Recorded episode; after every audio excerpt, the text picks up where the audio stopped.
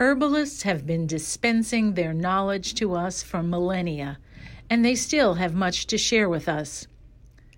Louisiana herbalist and practitioner Corinne Martin shares her passion for herbs and the power of nature. It's on tip of the tongue.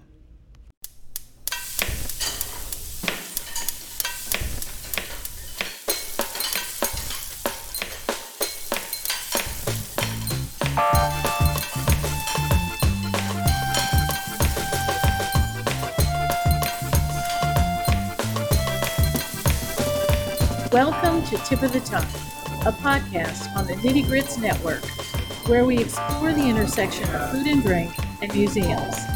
This is Liz Williams. We're here today with Corinne Martin. She is a refi- retired faculty member of the University of Southern Maine. She is a certified clinical herbalist. She is also the author of a really terrific book called Louisiana Herb Journal Healing on Home Ground. So, welcome, Corinne. Thank you so much. And thanks for introducing me and, and having me talk. Well, it is a delightful book.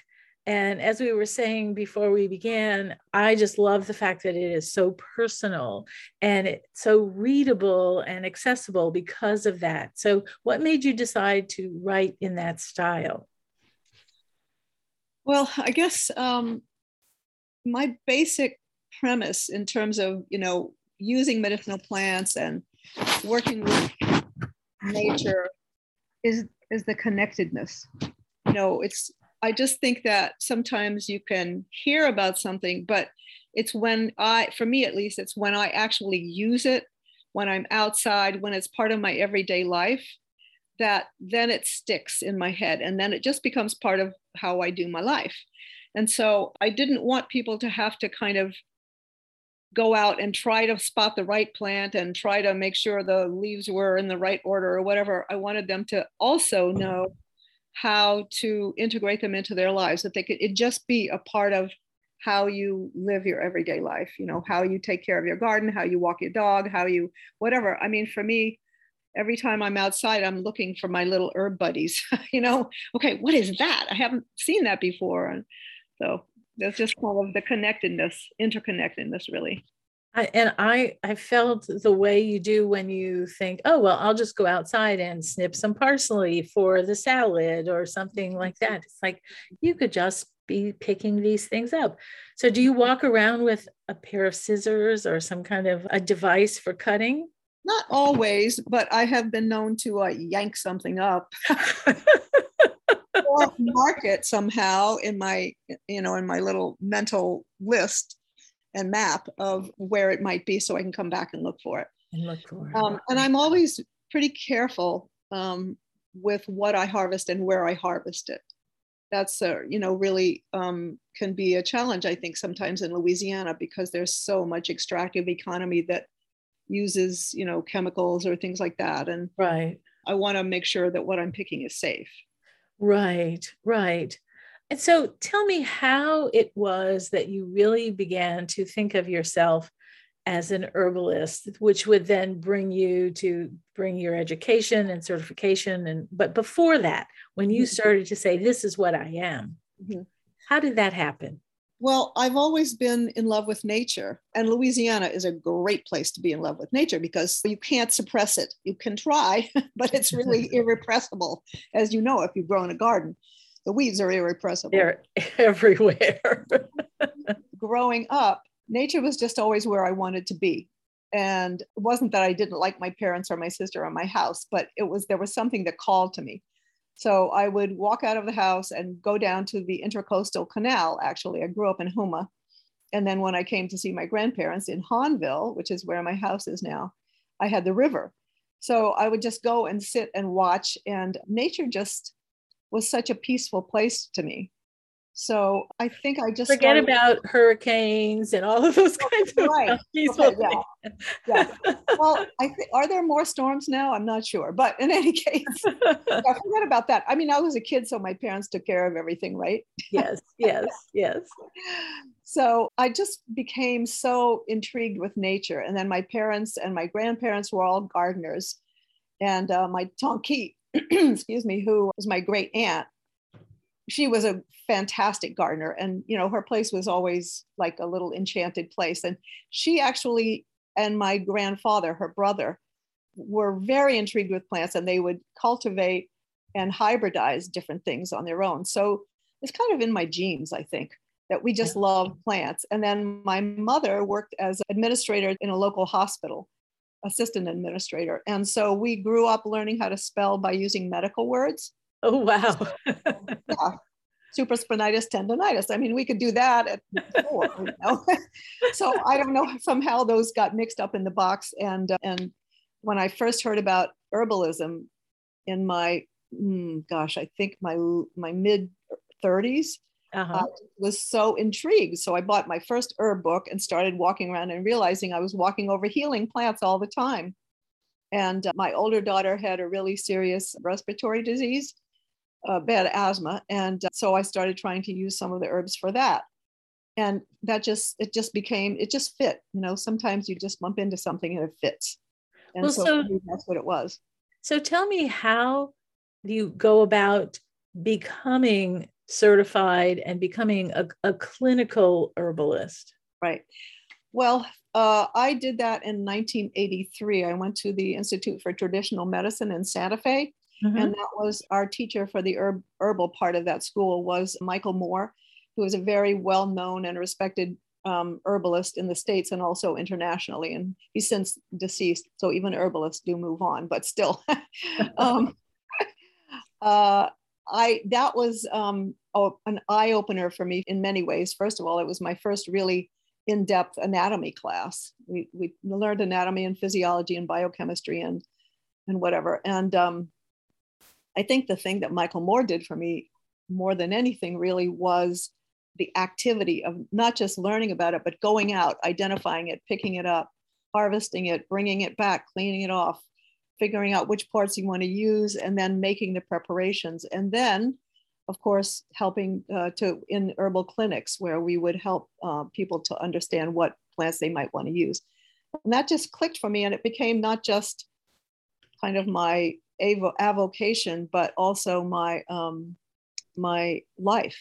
I mean and i don't mean my whole life was herbs but you know if my kids had a problem we would use herbs. And that became my first line of defense so, um, so, and so how do you how do you get the clinical part um, mm-hmm. where you have practice and are you do you do it almost as an intern where you have experience with someone who is already a practitioner?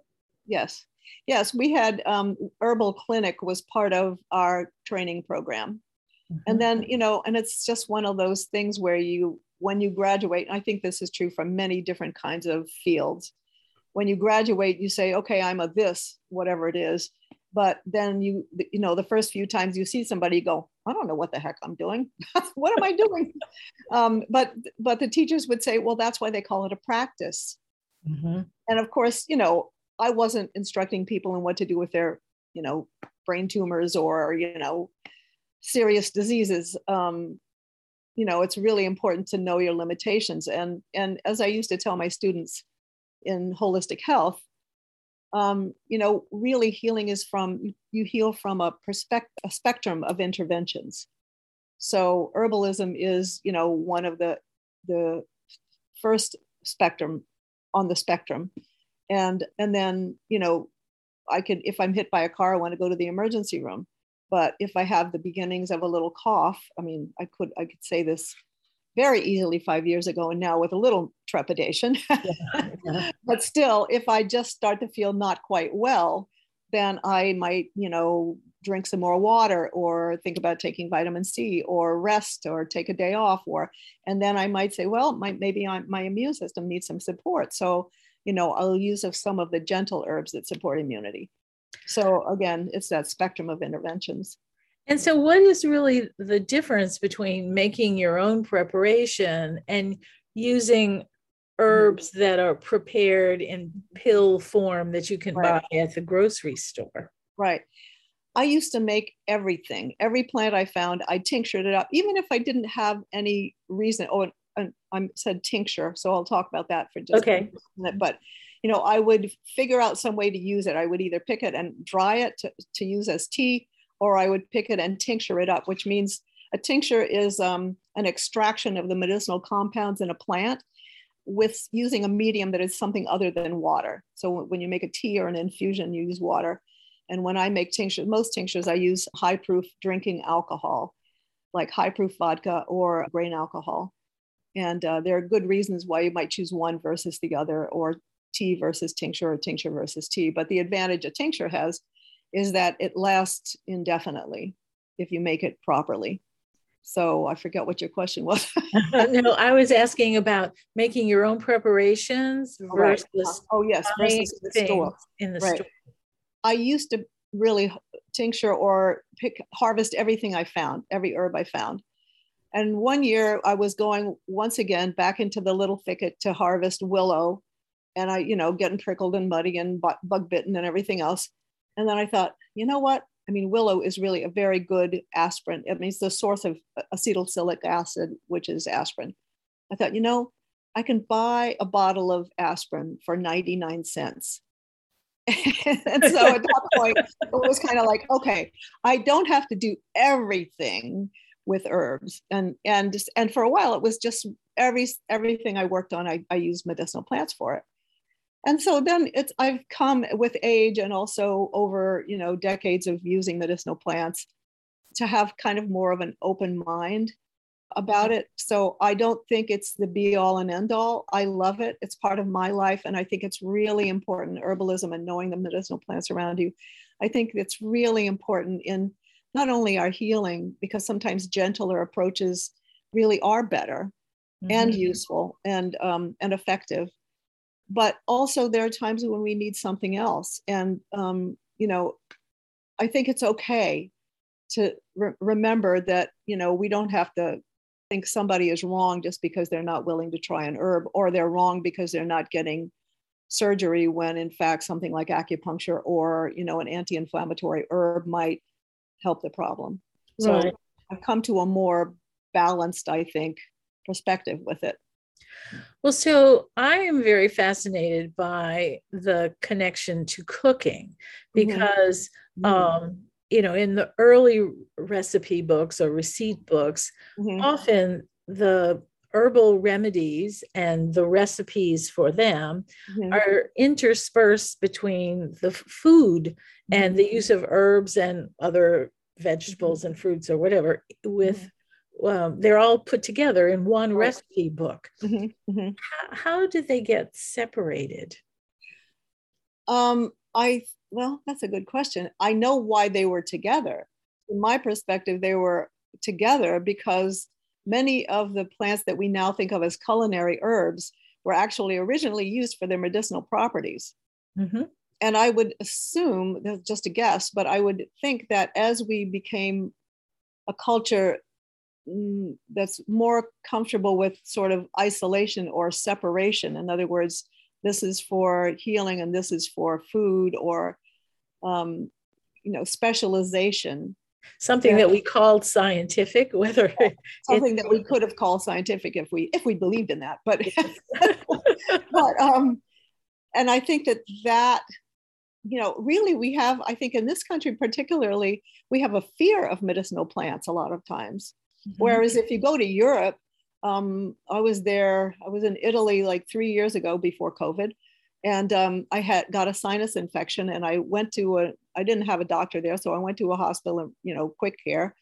And um, the doctor checked me out. I didn't have pneumonia, which I knew, but whatever. And he gave me a prescription, what I thought was a prescription. I took it to the pharmacy and it turned out to be a prescription for herbs, and like propolis, and which is um, from made from you know bees and also different medicinal plants. And and it worked just fine. And i thought this is very interesting because here we have you know yet another country that believes in science and has a good strong medical service and system.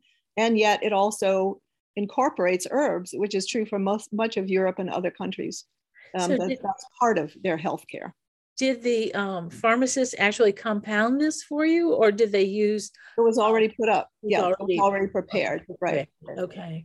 Okay. Yeah. So it, it reminds me too of things like bitters, which.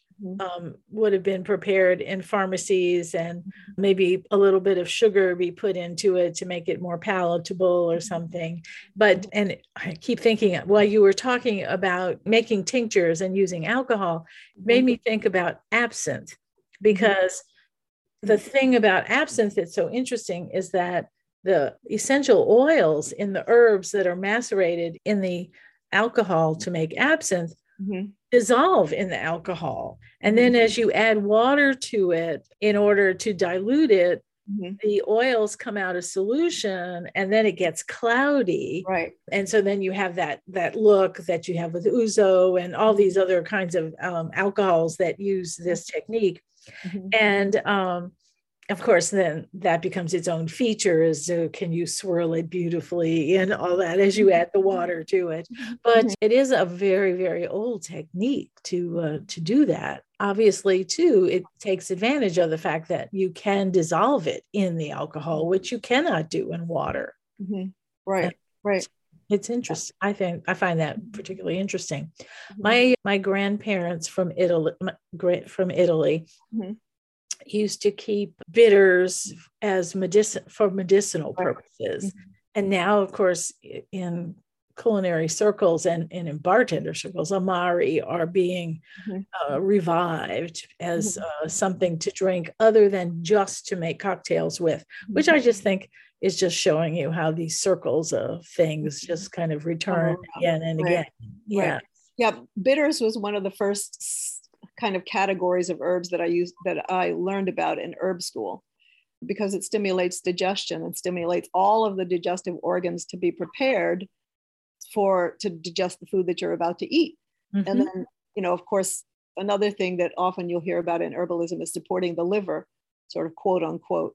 Um, and when I first used to hear that, I thought, my liver, do I think I do I have a lazy liver? Uh, you know, like if you think about the fact that our liver's job is to kind of break things down that could be potentially harmful to the body, then then it kind of makes sense. I mean, we live in a world where there, you know, not many people cannot afford to eat organically, and we're constantly surrounded by things in the air and waters, and you know, we could worry ourselves to to a tizzy over that but you know gentle support for the liver is not a bad idea for many people. And in fact that's one of the herbs i use every day. I have dandelion tea every day and i have to say i mix earl grey with it but that's okay. Earl grey is medicinal too so. And so do you mix earl grey with it for flavor? For or um... oh i just like it. Ah. and it's monard it's also medicinal. It's um, made from monarda which is a like bee balm uh-huh. it has some some volatile oils in it that are just generally kind of boost your overall health. So you know, it's a nice combination. Yes, it, it sounds it sounds like a, a delightful combination. So, mm-hmm. what do you do to your dandelion to um, make the tea? Well, uh, harvest it. Uh, you can harvest most roots can be should be harvested either in the early early spring before they've started to flower, or in the fall once there's been a frost or a cold spell. I guess in Louisiana you'd wait for a colder spell. um, and um, when you harvest them, I usually like to harvest in the fall.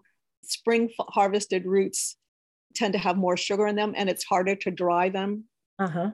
well. So harvest them, dry them, and um, and it's not hard to dry an herb. You know, it's the root is the most medicinal part, even though the leaves are also medicinal. They have diuretic properties and and have some iron and other minerals in them. But the, the dandelion root is the part that is most often recommended for blood sugar imbalance, hormonal imbalances, tired liver, tired, tired gallbladder, constipation, et cetera, et cetera. See the book. so um, I, I used to I used to harvest dandelion with my grandmother because she was a forager. And mm-hmm. of course, this was urban foraging. So, uh-huh. no doubt we were just mm-hmm. getting lead in our bodies all over the place mm-hmm. because this would be all along the highways and right. streets and mm-hmm. whatever. But we would harvest dandelion leaves to make mm-hmm. salad. Right. And, um, and and have the blossoms and things not not all the way to the puffball stage but right you know, right right. the early, the early buds and things that would go into salads. Right. You know a lot of in maine in this house in maine i had a neighbor next door who used to go out and harvest dandelion leaves every spring and make it for salad or have spring greens and i know that in louisiana there are there are a number of foraging groups and and in, very interesting and informative groups online that that will help to people to understand uh, you know what to harvest when and what's safe and what isn't and things like that and then there's Dr. Charles Allen up in Pitkin at Allen's Acres. He's just such a wealth of knowledge. So it's so great to visit him up there. So there are a lot of resources in Louisiana for people who want to forage and or do herbs. So what do you say to people who are afraid that because they don't know how much or what the quantities of the active ingredients and things might be and of course this plant is different from the one right next to it um, mm-hmm. and so they're afraid to take a chance and h- how do you reassure them well, the first thing I say is trust yourself. I mean, if you are a person who has health issues or you know you're sensitive to a lot of different things then then it's you know you want to be really careful and do it with your your healthcare practitioner's guidance. And the other thing to know is that herbs don't work like pharmaceutical drugs. So if you have a pharmaceutical drug and many pharmaceutical drugs have some form of plant material as their base excuse me, like aspirin or, you know, things like that. Mm-hmm. What I would say is, first of all, the way that a pharmaceutical drug works is you take some compound that you've created in a laboratory, it's very concentrated. So when you take it, it's very potent, it's very strong. And, and that is why you have to be very careful. When you use a medicinal plant, a plant can have hundreds of compounds in it but tiny, minute amounts. So what you're getting then is like a whole stew of very tiny amounts of medicinal properties or chemicals, if you want to think of them in that way. Dr. Andrew Weil, who is at the University of Arizona Medical Center, has said, We're all confused in this country. He says, You know, drugs are the things that are dangerous, not meaning don't take them, just meaning you don't take them by yourself and decide when you need them for the most part mm-hmm. over the counter things. And even then, you have to be careful. He said herbs are the things that are safe because the, the amounts of a chemical in the herb are so tiny. And also, all of those different compounds work synergistically, they work together to produce gentle effects. So, those are the things that actually you're safer using and or quote unquote experimenting with but again experiment gently be nice to yourself talk to your doctor. I mean you know it's not a contest. I mean i've said that to my students many times in the past. Healing is not a contest. It's just trying to decide which which plant or or method of healing on a spectrum of interventions is going to work gently without causing any harm. Mm-hmm. and that's and so for me you know i say for people who are concerned that keep that in mind. And, you know, there's also a Native American practice that I heard about, excuse me, from a friend years ago who was Native American. And she said they used to like tell you, okay, so if you want to experiment with a plant to see how it's going to work for you, take a leaf, crush it up, rub it on the inside of your lip, and just hold it in your mouth for just a moment and then spit. And wait 24 hours. And the next day, you crush up the leaf again, you put it in, you hold it in longer and then spit, and then you wait another day. And then the next, the third day, you can swallow some of it and wait another 24 hours. And then if you're not having a bad reaction, then it's probably safe for you to use. Mm-hmm. So, you know, there are any herbalist worth their salt and any person who's interested in wild foods and wild edibles and, and um, wild medicinal plants will not want you to rush out and cram something down your mouth without giving it some serious thought. So, do you find that medical schools are more open to this than they had been previously? Many of them are. First of all, they're I think that they came to that because so many people who were coming to their doctors and nurses and not telling them that they were using medicinal plants. So now many of them will routinely ask, what are you taking? Are you taking any kind of supplements or herbs or anything like that? Which is, you know, a good way to start. Mm-hmm. And many of them are including that. I mean, I taught holistic and integrative health at the university nursing school. So it's become kind of part of what people choose as an option. And therefore, physicians, nurses, healthcare practitioners are more intrigued by it. And you know, there there's a lot of people will say, well, there's no research. Well, that's not true. There's tons of research. Mm-hmm. And you know, it's a tricky thing, the whole research thing, because it costs um, gosh, millions of dollars. And I think it's 15 to 17 years before a drug can be pr- approved by the FDA. Um, and so, you know, companies, pharmaceutical companies are willing to pay that because at the end of that period of time, of the testing period, they get priority. Um, what, what, what, do you want to call it? Um, they get the patent. Oh yeah, patent, a patent for um, producing that that um, drug for so many years. Nobody's going to pay to research dandelion because right. nobody's going to pay you to research dandelion. So you know we're kind of limping along in that respect compared to some other countries, but um, it's coming along and i think there's more and more understanding i've had physicians who don't know that i'm an herbalist recommend an herb for me so that's kind of nice yes that is that is yeah. and it, it does also make you feel that um, that physicians today are mm-hmm. taking a more holistic approach and it's mm-hmm. not just about the chemistry uh, because it always mm-hmm. scares me mm-hmm. that we only know so much scientifically right. and we tend to think oh we have this amino acid this amino acid this whatever it might be. I'm just picking amino acids. Mm-hmm. but we aren't seeing how it's smaller things are involved and we're mm-hmm. only only now even recognizing that that's the case. It used to be oh well we can just formulate this because we know these seven things are in it. But there might be thousands of things in it that we right. just haven't found. Right. and um, i it always makes me happy to know that mm-hmm. there's a sort of softening of those rigid um, right. those rigid distinctions that people make. Yes.